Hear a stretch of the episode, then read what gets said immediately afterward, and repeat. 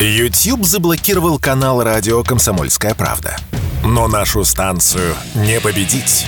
Видеоверсии всех наших программ смотрите во ВКонтакте в группе «Радио Комсомольская правда». Здесь вы найдете прямые эфиры, эксклюзивные закадровые съемки и неформальное общение с нашими ведущими. Спешите видеть «Радио КП».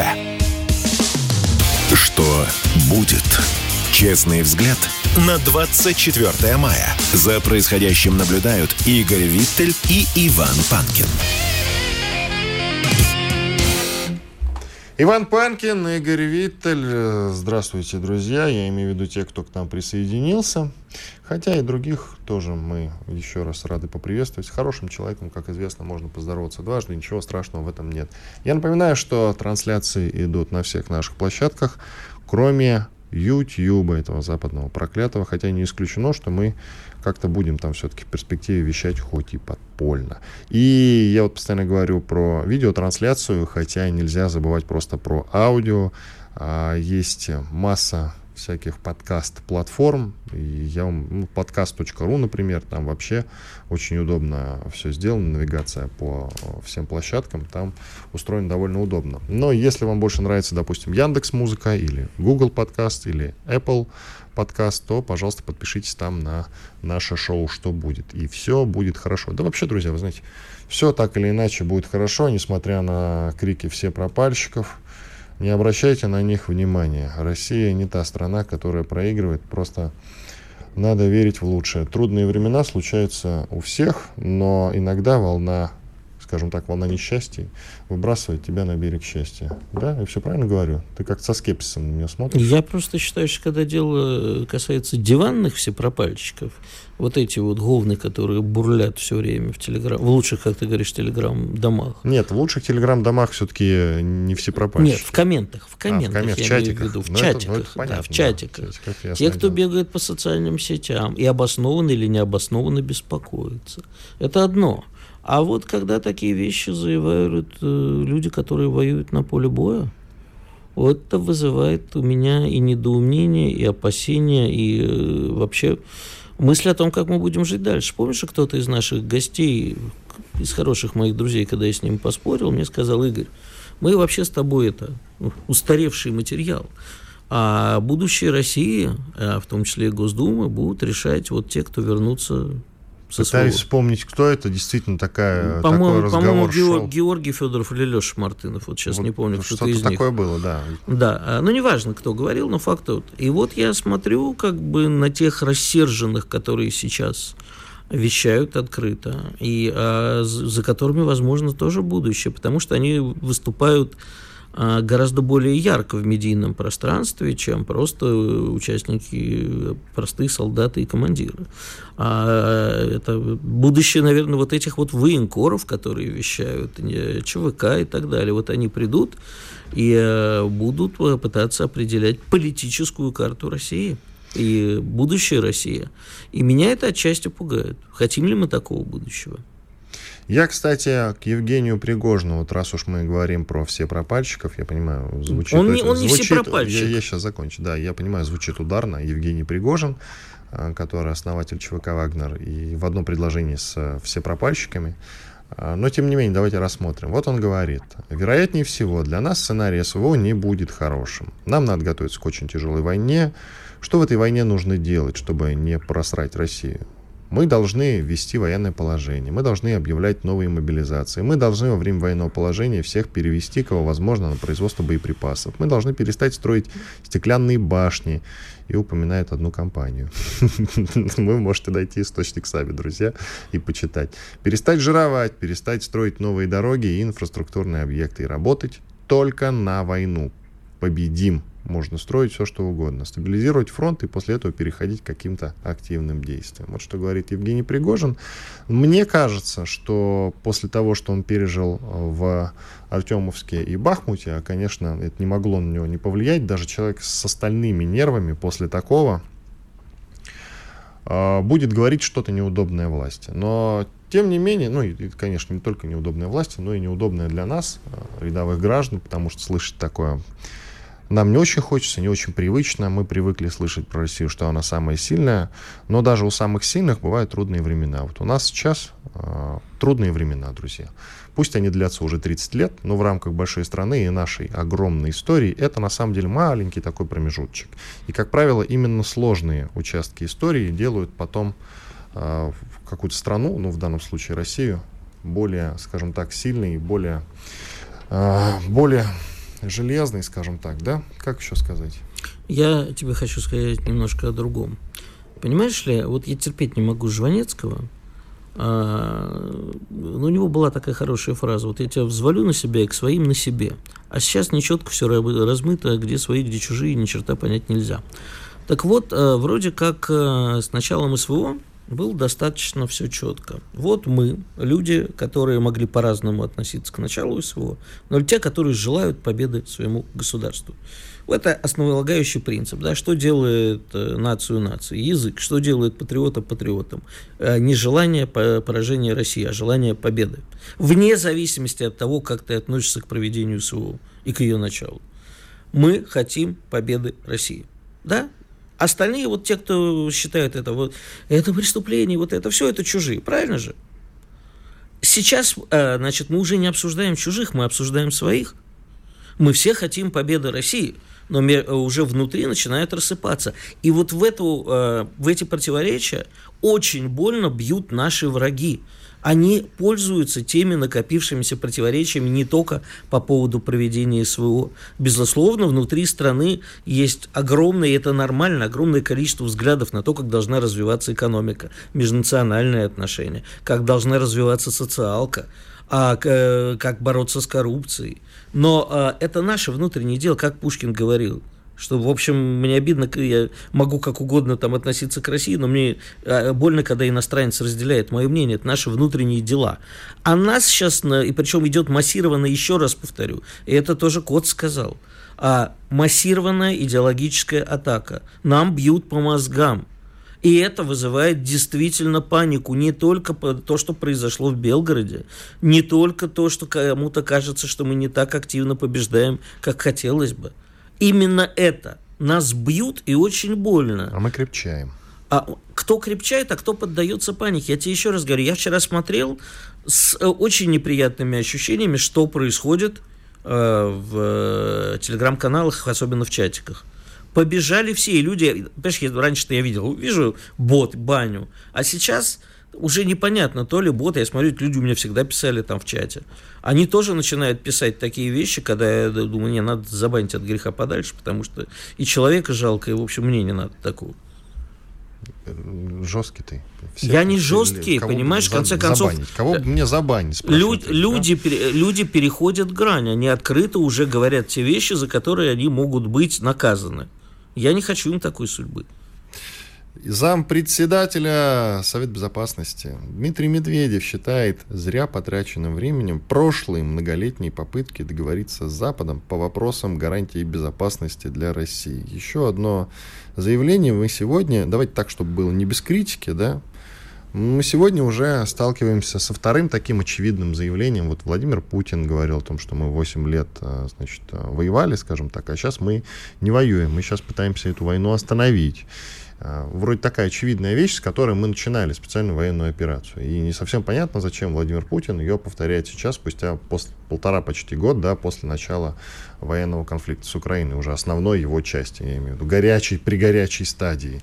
Ну, как бы зачем, когда надо искать новые смыслы? Владимир Владимирович, надо искать новые смыслы, что-то уже новое отвечу. говорить. И тут же зампредседателя Совета Безопасности, тоже в свое время президент России, Дмитрий Медведев, вот, как я уже сказал, считает зря потраченным временем прошлой многолетней попытки договориться с Западом по вопросам безопасности для России, гарантии безопасности. Спасибо, пожалуйста. Спасибо, Дмитрий Анатольевич. А то мы не знали. А то мы не знали. Значит, нет, не знали, потому что а, это популярная точка зрения, и абсолютно я ее часть разделяю, но надо быть реалистами все-таки.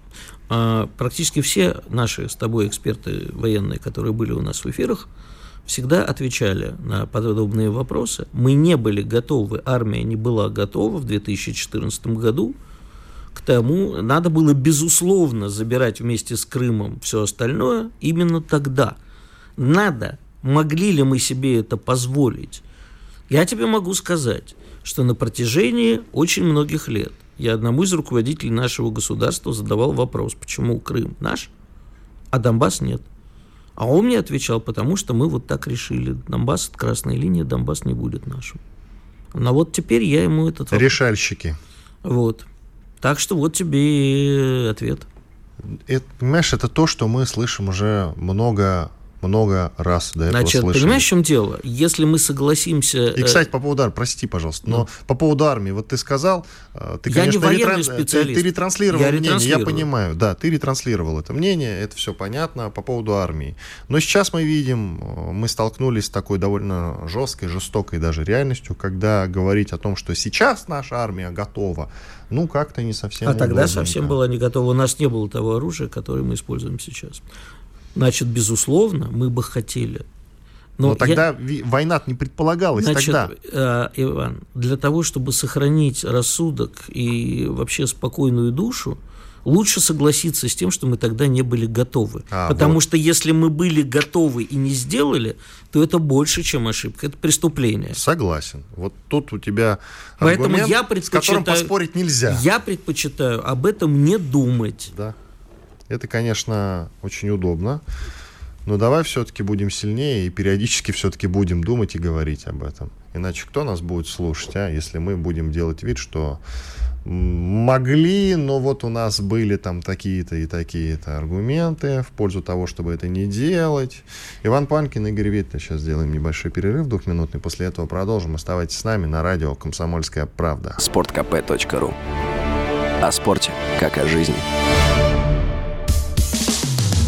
Что будет? Честный взгляд на 24 мая. За происходящим наблюдают Игорь Виттель и Иван Панкин. Иван Панкин и Игорь Виттель. К нам присоединяется Станислав Башок, кандидат политических наук, сотрудник факультета политологии МГУ. Станислав Олегович, приветствуем вас. Доброе утро. Станислав Олегович, ну что там происходит с польскими грузовиками? А, на, наконец мы совершили, как мне кажется, абсолютно разумный шаг и запри, э, приняли решение, э, которое наносит ущерб польской стороне. А, но при этом, с другой стороны, многие эксперты говорят, что мы тоже потеряем, в том числе а, будут проблемы с запчастями для автомобилей. Новость звучит так. Госдума запретила польским фурам проезжать по территории России. Все. О. Станислав Олегович, вам слово. А, да, как специалист по польским форумам именно, а, да, скажу, что, конечно же, любые санкционные режимы – это такая а, игра даже с не нулевой, а с отрицательной суммой. В этом смысле какое-то желание навредить Польше, там, в ответ навредить Польше, так или иначе оно бьет по конечному потребителю, в том числе по российскому конечному потребителю. Любые санкции, любые ограничения, любая необходимость там, а, удлинять, усложнять логистику, понятное дело, что она в условиях рыночной экономики, она бьет по конечному потребителю. Так что в этой э, ситуации, наверное, законодатели скажут, что ну мы же не могли оставить без внимания какие-то антироссийские действия Польши. Не Но, могли. стороны, не могли. Да. Нам придется стороны, выбирать. Нам не, нам придется и нам с вами, и Ивану, и всей стране выбирать между затянутыми поясами и э, между тем, что и неудобствами, которые мы получим, и между тем, что мы позволим Польше и другим странам не просто делать русофобские заявления, и странам, которые призывают убивать русских, спокойно зарабатывать на России.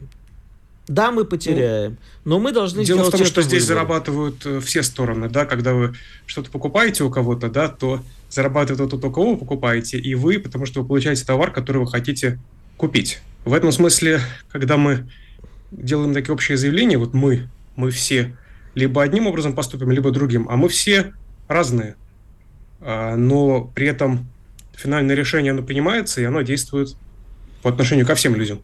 Безусловно. И большая проблема, что мы вовремя не перестроили нашу экономику э, в эту сторону. Но э, в результате сейчас уже фарш невозможно провернуть назад, перефразирую Аллу Борисовну. А, и времени на миг не остановишь. Мы сделали тот главный шаг 24 февраля 2022 года, после которого приходится определяться.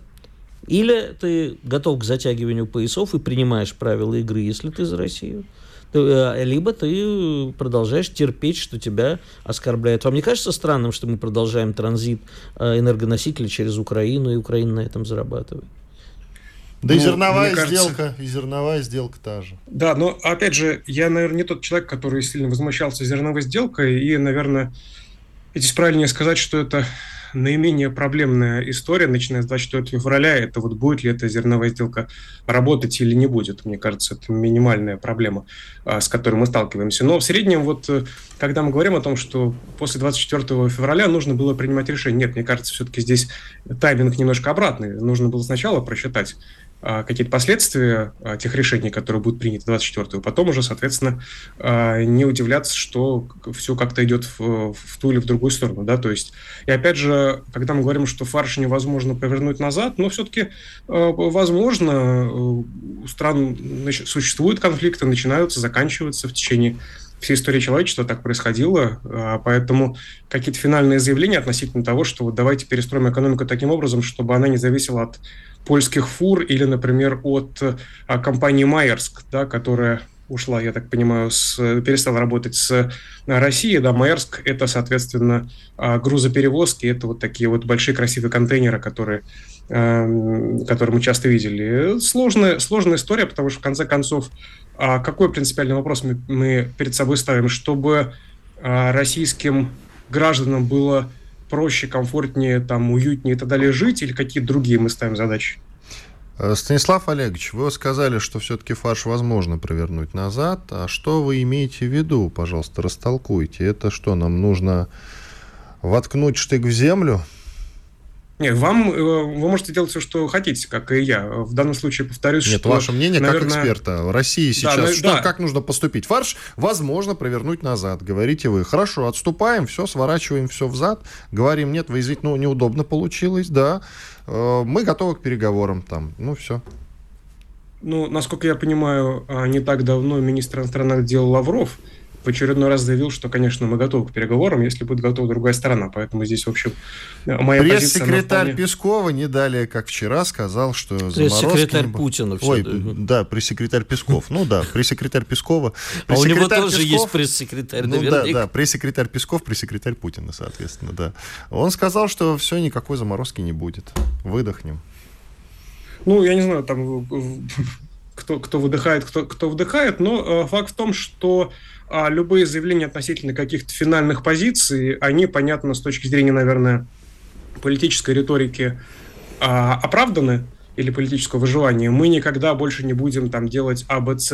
Мы наконец-то поняли, причем эта риторика, понятное дело, что не только в России существует, она существует и в других странах тоже. Мы наконец-то осознали, что страна X, будь это Россия или Польша или Соединенные Штаты, на самом деле в глубине души всю жизнь нас ненавидели, и мы должны наконец-то сейчас поставить этому предел. Это ведь э, риторика, которая слышна с разных сторон совершенно. Но понятно, что а, не то, что понятно, что а, есть определенная надежда, что в некоторой перспективе, ну, некоторым людям, которые говорили о финальных решениях, ну, будет несколько стыдно за свои слова, потому что, в конце концов, э, а, лучше жить дружно и торговать друг с другом, чем вводить ограничения, которые, повторюсь, бьют по конечному потребителю. Это вы объясните тем э, жителям того же Донбасса, и детям Донбасса, которых убивали все это время и продолжают убивать, что лучше жить дружно. Но... И вообще они как-то не особенно сами-то стремились жить дружно, прям, прямо скажем. Да, ну еще это объясните жителям тех стран, на которых, э, против которых США развязала агрессию послевоенных, хотя бы посчитайте сколько. А давайте не об этом. Вот все-таки я с вами абсолютно согласен с тем, что, конечно, нам хочется, чтобы и мы с вами, и граждане нашей страны, жили богато, счастливо, в тепле и уюте. Безусловно, э, надо было посчитать все до. Но дело в том, что считать надо было не перед началом СВО, а гораздо раньше.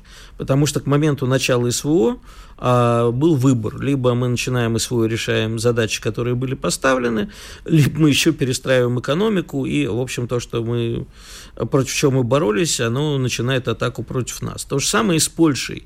Я абсолютно уверен, что какой-нибудь очередной пакет санкций польские компании бы приняли решение не э, как бы, перевозить грузы по территории России. И в результате это решение бы приняли они, А мы бы оказались опять оплеванными. Мы долго им разрешали зарабатывать ради того, чтобы, в общем, экономика наша чувствовала себя получше. А потом они сами бы это начали.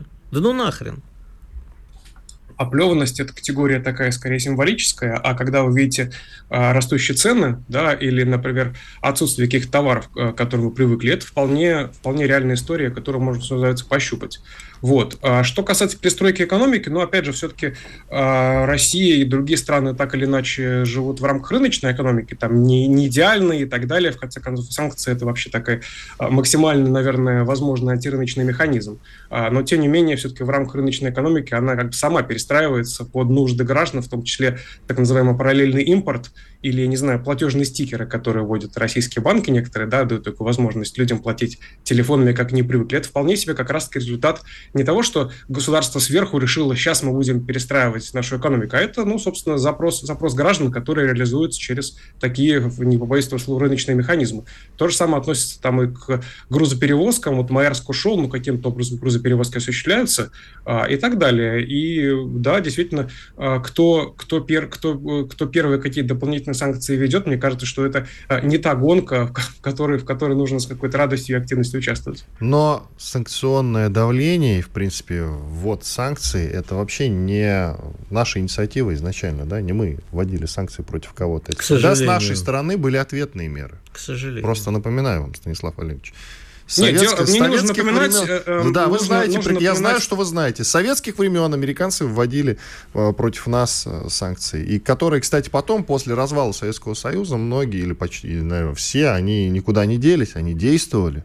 О, прикол. Ну, не действ, действовал Джеймс, Дж, Джексон Венник, пресловутый, да, там до 13 что ли, года, а потом в 14 году, как бы сказать, возобновился уже под, под другим названием. Да, опять же, повторюсь, что а, а, на мой взгляд, принципиально говорить э, все-таки в категориях человека, а не в категориях государства. В том смысле, что а, как бы, какая финальная задача снова? Чтобы финальному а, потребителю, у которого и так сейчас ситуация сложнее, чем она была до, чтобы ему как бы еще усложнить жизнь, но зато, зато ему скажут, что он великую цель какую-то достигает. Либо как-то попытаться смягчить те удары, которые действительно, как вы справедливо а, сказали, наносятся, а, наносятся извне, но а, по, по итогам той политики, которая все-таки идет изнутри. Российской Федерации, да, потому что когда, когда говорят, что санкции в любом случае ввели бы, чтобы Россия делала, чтобы Россия не делала, ну нет, конечно.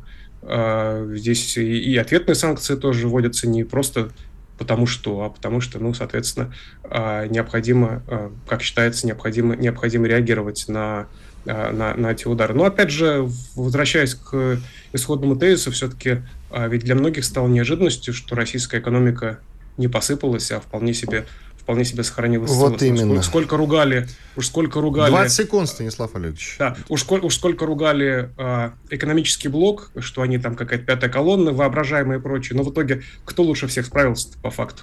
Вот. Спасибо. Рубль, рубль стабилен, торговля стабильна. Спасибо. Станислав Бышок, кандидат политических наук, сотрудник факультета политологии МГУ был с нами. Мы вернемся через 4 минуты. Оставайтесь с нами. Радио «Комсомольская правда». Мы быстрее телеграм-каналов. Что будет? Честный взгляд на 24 мая. За происходящим наблюдают Игорь Виттель и Иван Панкин. Иван Панкин и Игорь Виттель. Мы возвращаемся после большого перерыва. Возвращаемся. Возвращаемся Я... к разговору, э, который начали со Станиславом Бышком, э, сотрудников факультета политологии МГУ, вот он в прошлой части с нами беседовал. Нам, конечно, его риторика не нравится, но мы иногда, раз в месяцок, раз в полтора все-таки зовем его в эфир, потому что надо слушать альтернативную точку зрения, хотя бы для того, чтобы было о чем поговорить потом. Ну, у него частично правильная риторика, не касаемая СВО, а касаемо того, что вообще э, образ будущего, знаешь, мы очень редко задумываемся над образом России как таковой, чем мы хотим-то. Не касательно Нет, мы СВО. с тобой об этом задумываемся регулярно. Так вот, э, действительно, мне кажется, что задача государства должна состоять в том, чтобы у людей в государстве были возможности жить э, в достатке, в благополучии, здоровыми и, главное, безопасными, в безопасности. А что касается э, риторики Станислава, она очень понятна и проста.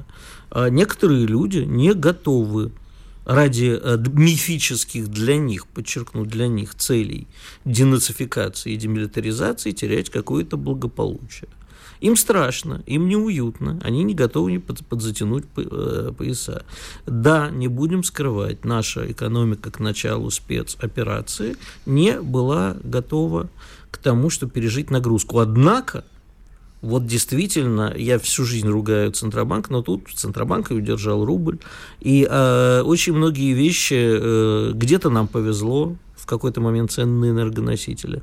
Где-то нам э, не повезло, сработало вопреки всему на нас. Я имею в виду, что у нас оказались огромные валютные резервы, рубль укрепился так, что это уже стало вредно для экономики.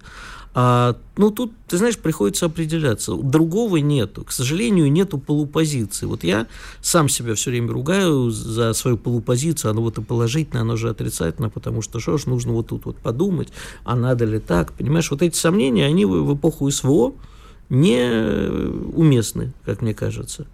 Да, они обоснованы, но неуместны. В Израиле лучше живут? Что ты именно имеешь в виду? Достаток Уровень граждан? жизни, да. А, смотри, э, в Израиле э, тратится на все-таки не сравнивай, да? Нет, почему? Сравнивай. Нет, Израиль не находится в кольце санкций. А война Израиля с палестинцами – это скорее война с террором, чем полноценные военные операции. Да, Израиль тратит очень много на оборонку, жители Израиля чуть ли не поголовно служат в армии, это все есть. Израиль не находится в конце санкций. Более того, Израиль занимает определенное место на мировом рынке, которое, ну, и мы, как и мы, но он занимает те ниши, которые позволяют ему развиваться. Благополучно ли живут люди? Очень относительно. Израиль одна из самых дорогих стран – то есть э, я вот сейчас как смотрю, я очень внимательно наблюдаю, особенно за последней, то, что называется алией. То есть э, алия – это исход на иврите, это люди, которые э, возвращаются в Израиль, репатриируются, возвращаются в смысле не потому, что они из него уезжали, а возвращаются всегда считается, что это называется возвращение. А за их уровнем жизни это катастрофа. Живут они в основном, вот те, кто сейчас уехал из России, на, на сдаваемые в России квартиры или продолжая работать дистанционно с Россией. В целом, а я бы не приводил Израиль в качестве государства успешного. Крайне забюрократизированное, дорогое и государство, живущее в постоянном состоянии войны. Но поскольку э, Израиль плюет на санкции ООН, а никаких санкций против него государства таких вот не продавать израильское не вводят, кроме как на уровне каких-то личных, да, вот мы в магазине не продаем израильские продукты. Естественно, он ему живется успешно. Хорошо, что изменилось в нашей жизни после начала специальной военной операции, кроме того, что сейчас ну, не так просто отправиться за границу, как это было раньше. А глобально. Для, для нас э, глобально в Москве, э, смотри, э, многие потеряли комфорт, потеряли в зарплатах, ушли крупные работодатели, их пока не заменили. А вообще экономика России была э, настроена на совсем другие цели и на совсем другие темпы развития. Мы сейчас перестраиваемся на ходу. Сказывается ли это на кармане? У кого-то сказывается сильно, у кого-то не очень. Безусловно, очень многое растет. Ушли местные, многие продукты, которые можно заместить более дорогими нашими. Вот как бы это ни парадоксально, потому что у нас другая структура оплаты труда, у нас другая структура налогов. В результате получается, что наши картошки э, вне сезона оказываются дороже и хуже израильской той же самой, например. Вот это нехорошая история. У нас идет импортозамещение – не так э, хорошо, как бы нам хотелось. Ну вот посмотри э, на автомобилестроение. Мы его вообще последовательно сдавали с крахом Советского Союза. Ну сейчас э, а занимается вместо, Китай для нас. Вместо перестройки мы просто взяли и все отдали иностранцам. То, что мы выпускали свое, ну скажем так, э, отечественные автомобили, в основном это была база там Рено и так далее. Сейчас просто в наглую берем китайцев, клеим на них шильдик и говорим, а это москвич. Ну да, да, да. да это здесь понимаешь, Китай сейчас занимается. Самолетостроением. У нас тут, кстати, на днях... Э, Авиастроение, да, действительно самое слабое наше да. звено. У нас убита малая авиация. Нужно многие вещи не перестраивать, а возрождать. Вот это все очень тяжело делать. Э, логистические истории, понимаешь? Параллельный импорт, он, безусловно, дороже. Да, можно обойтись, понимаешь, без каких-то элементарных вещей. Когда это все началось, многое вот это я не люблю их называть пятой колодой, но сегодня назову, начали орать, ага, останетесь без Макдональда, без айфончиков, без этого, без всего. Помнишь, израильтяне приезжали, у меня интервью брали, потом выпустили репортаж. Я смотрю, с чего она начинает репортаж. Стоит с озабоченным хлебалом, прости за выражение, на Красной площади. Мы находимся в стране воюющей в которой, из которой ушел даже Макдональдс. Посмотрите, у этих людей нет Макдональдса. Твою же дивизию налево. Мы что, они действительно считают, что мы потеряли Макдональдс, и теперь мы должны сдаться. Да плевать нам всю жизнь на него было. Как он в 90-м появился, ну попробовали Тогда мы это. было не плевать. Ну, да, а потому что это, для меня вот точно было не плевать, потому что я тогда приехал из одной заграничной страны, где не смог себе позволить Макдональдс. А в России вот прямо от души в четыре горла жрал. А, а потом, ну, ну и что, через год ты понимаешь, обычная противная булка. У нас гораздо лучше есть свои. Где наш фастфуд? У нас фастфуда своего мало. В любом случае, сейчас русскому народу надо определиться. Мы все-таки э, за радикальный подход к специальной военной операции. Полный. Э, это то, о чем говорит Пригожин сейчас. Я приводил вот стату чуть ранее о том, что нужно вводить военное положение. И либо, либо все-таки вот как-то смириться с тем, что нам заявляют такие люди, как Станислав Бушок. Он говорит, что фарш возможно провернуть назад это тоже это значит, что можно все-таки пойти на уступки. А вот. можно всех посмотреть? Третий, третий, третьего варианта нет. Третий нет. вариант нет. Третий вариант это то, что сейчас с нами происходит. Но мы на перепутье. В этом смысле э, тот же Пригожин абсолютно прав. Нас ждет тяжелая война, тяжелые боевые действия, тяжелая спецоперация, если хотите, если мы не сделаем то-то, то-то и то-то. Я сейчас не топлю за ввод э, военного положения, я не об этом, я про то, что нам нужно как-то действительно радикализироваться, нам нужно четко определить вектор, по которому мы сейчас пойдем. Это, если хочешь, образ будущего, о котором ты сказал. Нет, образ будущего это другое. Нет, нет, сейчас образ будущего. Это вектор, по которому мы пойдем, чтобы закончить специальную военную операцию. Давайте так мыслить, знаешь, короткими категориями историческими, как это было в Советском Союзе, тогда были пятилетки. Вот давайте, э, не знаю, одна летка, двухлетку какую-то используем, надо закончить спецоперацию. Но для этого нам нужно победить весь мир. Как мы будем это делать? Давайте ну, принимать решения и четко следовать установленным правилам. Ну, ты говоришь, что третьего пути нет? Нет, сейчас тобой... нет третьего. По третьему пути мы идем сейчас. Правильно, это то, что предлагает Путин. Это путь Путина. Значит, что касается Пригожина с э, Бышковым, то я тебе могу сказать так. А, мне не очень нравится говорить, э, что говорит Пригожин, ну, Всем не нравится. Да, но мне категорически не нравится вот это. Слушайте, а давайте помиримся с Западом, тогда с нас снимут санкции, пусть нас простят, дяденьки. Ну, не то, что мы не больше простят. так не будем, ну, давайте как-нибудь договариваться.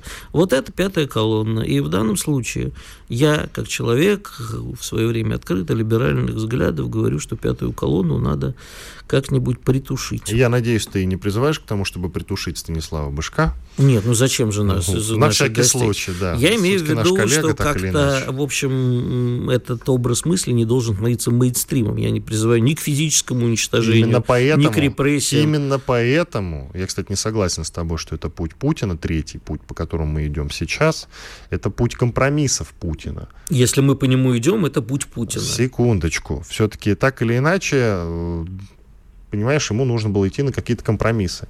Сейчас он будет э, все-таки искать какие-то другие компромиссы. Он тоже понимает, что с этим надо как-то заканчивать. Несмотря на слова, что мы никуда не торопимся, которые он там относительно недавно говорил, да, мы никуда не торопимся, он уже понимает, что торопиться пора. А он Путин, уже понимает. А Путин человек либеральных взглядов, на самом деле. Кстати, он, да. Он против военной диктатуры, да. он против всего, он старается этого избежать. Он против он же открыто же все, понимаешь? Э, я вот сейчас понимаю, какой я был дурак, что ты насмешливо не читал Ленина в школе и в институте, потом только взялся. Ведь он все говорил очень четко и понятно. То же самое Путин говорит очень четко. Про вы не хотите сильной руки. Вам понравится, мы можем, говорил он, но вам же не понравится это. И нам всем не понравится. Он против диктатуры, но и против вот этого разнузного либерализма, поэтому у него свой путь. Точнее, как ты прав, это ты прав абсолютно, это путь компромиссов. Но он уже понял, я в этом абсолютно убежден, что от этого надо как-то отказываться. Нужно выбирать какой-то новый, э, определяться с вектором, я так скажу. Панкин и Виттель с вами через две минуты продолжим. Радио «Комсомольская правда». Никаких фейков, только правда. Что будет? Честный взгляд на 24 мая. За происходящим наблюдают Игорь Виттель и Иван Панкин.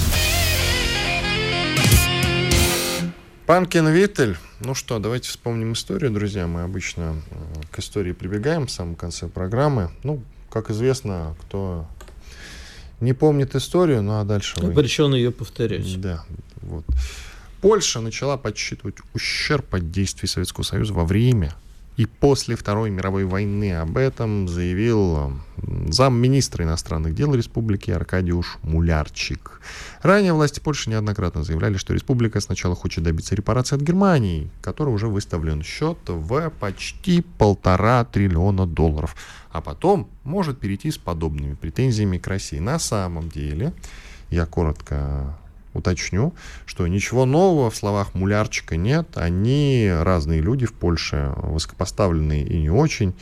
А, от первых лиц до последних регулярно говорят, что мы и Германия им что-то должны. И в этом смысле мы с Германией братские народы, если речь идет о вот этом треке против Польши на самом деле. Ну, между прочим, мы вообще как бы, э, чего очень часто боялся Запад, от союза России с Германией. А в смысле, у нас был с ними да. несколько столетий крепких, да, мы практически да, братскими да. народами вместе с Германией да. были. И, в общем, именно это мы строили последнее время. Да, и сейчас, э, вот я даже не понимаю, действительно, Германия занимает против э, России довольно жесткую, если не самую жесткую позицию в Евросоюзе, но одну из самых жестких. А на самом деле им бы обратить внимание, что у них под боком есть э, сложность под названием Польша, посерьезнее, чем на самом деле э, Россия, как мне кажется. Они действительно постоянно, регулярно, там, грубо говоря, не проходят месяца без какого-то заявления со стороны польских политиков, как я уже сказал, самого разного ранга, о том, что нужно срочно спросить с Германии и срочно спросить э, с Россией. Сразу скажем, Россия ничего платить не будет, а вот насчет Германии под вопросом.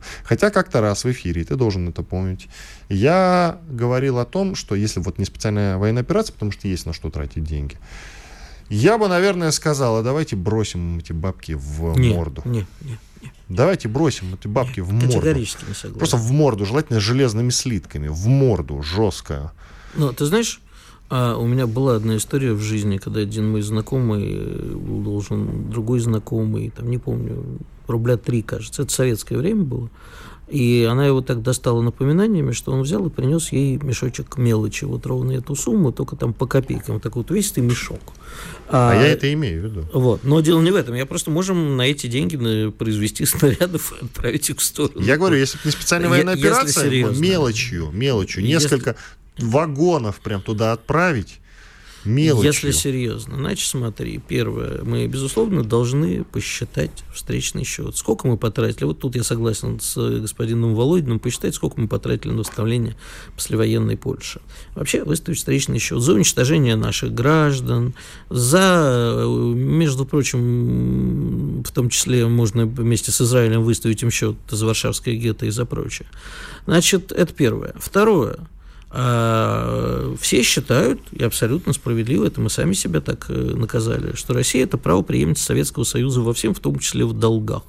Это не должно быть так. Ну хорошо, вот пусть они нам посчитают, мы аккуратно разделим на все 15 республик, и пусть еще с каждой республики отдельно получают. А это второе. Третье. Пусть тогда потребуют с Украины вернуть польские земли. А также вернуть деньги за то, что эти польские земли незаконно использовались с такого-то времени. Мы, они же по итогам Украина в составе Советского Союза получила земли больше. Правильно? Правильно. С других стран тоже могут потребовать. У них же там есть разборки и с другими странами. Вот, пожалуйста, с Германией особенно территориальные у них есть. Ну, пусть попробуют у нас э, по поводу Калининграда с нами поговорить. Э, немцы или поляки. Мы им тогда ответим. Уже по полной. А как мы можем по полной ответить? Мы Литве по полной на самом деле не ответили. Ну, Хотя надо.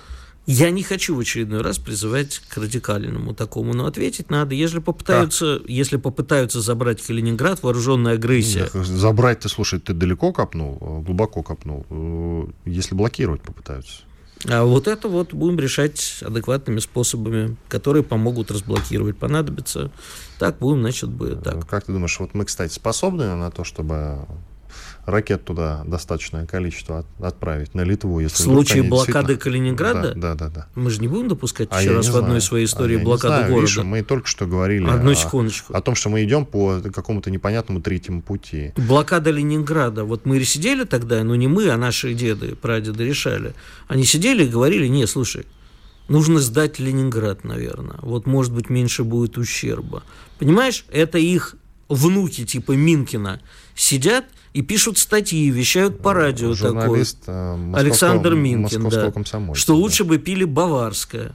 Я когда прочитал его, этот высер в свое время, еще, безусловно, они же не могут все просто так сказать, это они несут высшую мудрость, только им доступную, которой страна не готова еще к пониманию этой мудрости. Про Минкина там было, кажется, немножко по-другому, чтобы не соврать и не опорочить имя нашего коллеги, а, правда, либерального толка. Там, кажется, было, пусть он на самом деле на нас не обижается, но он говорил, что если бы мы проиграли, я хорошо помню, потому что в свое время он приходил на эфир, и у них была, у него была радиорубка с Александром Гришным, обозревателем «Комсомольской правды». Угу. Они рубились в студии, действительно. И этот эфир, кстати, друзья, можно где-то на просторах Я сейчас YouTube про его найти. статью говорю, не про эфир. А она была после. Она была после. То есть, э, нет, статья была, а потом эфир был, соответственно, по итогам, что называется. У них ну, была допустим, тема, хорошо. они обсуждали вот этот момент. И тебе, кстати, я подниму это видео, и можно даже у себя в телеге выложить выложить, как действительно Минкин с Гришным тогда срались а, в эфире. Он говорил, что ничего страшного бы не произошло, если бы мы проиграли. Да, именно вот. это он и говорил. Да-да-да, как-то так все-таки. Вот. Хорошо, ну, а, а журналисты закрытой ныне радиостанции на агента в прямом эфире делали голосование, нужно ли было сдать Ленинград. Это, по-моему, дождь все-таки иноагент говорил, не радиостанция. Это а разве опрос, нет? Значит, я уже что-то путаю. Опро- опрос это не действительно опрос, после которого дождь, в общем-то, начали закрывать. А, да, постепенно дождь, произошел. Дождь, дождь, конечно, дождь, В 2014 году, кажется, это произошла история, 13-14 год, и после этого, да. Но потом, слушай, мы публик... начали дождь постепенно Аудитория одна и та же, закрывать. они же за это терли, ну, понимаешь? Да, да, да, да. Там люди умирали в блокадном Ленинграде, деды этих людей обороняли Ленинград, полегли там костьми. А эти сволочи рассуждают, а надо было или не надо. И вот мы сейчас будем рассуждать, как мы будем деблокировать Калининград, и надо ли вообще это... Ты знаешь, такой же блокады все-таки с Калининградом даже Литва, несмотря на свою упоротость, не устроит. Но они просто могут запретить э, России как-то подходить там судами, Какая разница? Путь. Это блокада, неважно, военная или экономическая, это блокада. Значит, бьем ракетами. Чем понадобится, тем мы будем бить. Ну вот видишь, хотя бы мы с тобой определились. Да. Наконец-то. Чем понадобится, тем мы будем бить. Не хотелось бы, понимаешь? Я каждый раз бью себя по рукам, чтобы не нажать на воображаемую красную кнопку. Не хотелось бы. Пусть поймут, в конце концов, мы не за то, чтобы это самое. Я вот тут общался со многими высокопоставленными людьми на выходных, и там звучали мысли про то, что нужно обязательно разбомбить это, разбомбить то. Да, будет, безусловно, ответ. Это будет страшно. Но если мы не сделаем этого, мы и Калининград потеряем, и территории потеряем, и еще все равно в результате нас всех бомбанут. С Польшей-то что делаем? Делим. Затронута, делим. Затронута весьма волнующая тема, я имею в виду э, Литва, которая увела нас далеко в сторону. Как писал Довлатов, кстати, в свое время. Так вот, с Польшей. С Польшей плане вот этих их претензий, ну да. то, только встречный счет. Только встречный счет с озвучиванием за что? Не только за восстановление постстроительства, а за преступления. А я ни в коем случае не умоляю речь, э, роль поляков во Второй мировой войне. Они разные там, конечно, делали. И польских героев мы тоже никогда не забудем. И Варшавское восстание не забудем. И, хотя там споры по поводу того, что мы, сволочи, не помогли им с Варшавским восстанием и так далее. Но, тем не менее, тех, кто боролся против гитлеровцев, мы не забудем. А вот тех тех, кто совершал преступления против мирного населения, в том числе вместе с немецкими хозяевами, вот за это мы им посчитаем все.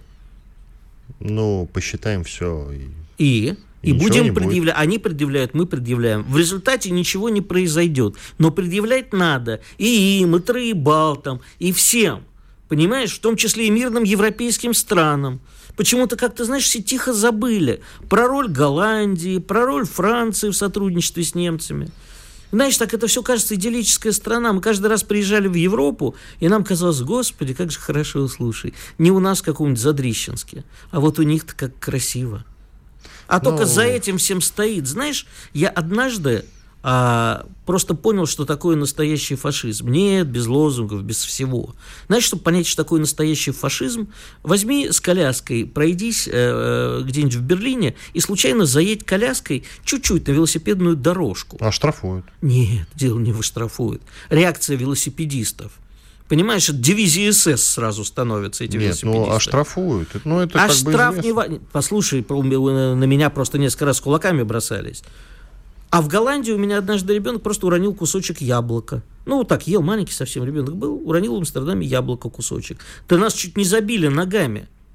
Ну, про Амстердам я не могу такое подтвердить. Э, как-то там довольно лояльно все. Вообще Голландия пока, довольно Пока ты свободная. не перейдешь дорогу велосипедисту или просто не понравишься какому-нибудь местному бюргеру. Там сложно не перейти дорогу велосипедисту в Амстердаме, потому что он весь состоит из велосипедистов. И я что-то с таким не сталкивался. Итог про, передачи про «Долой Германию... велосипедистов и этих, которые катаются на самокатах». Я про Германию спорить не буду. Там вообще, да, штрафуют насчет кулаков. Вообще ничего сказать не могу. А вот по поводу Голландии, по-моему, по-моему, самый людей обильный народ, что называется, любвеобильный mm. такое.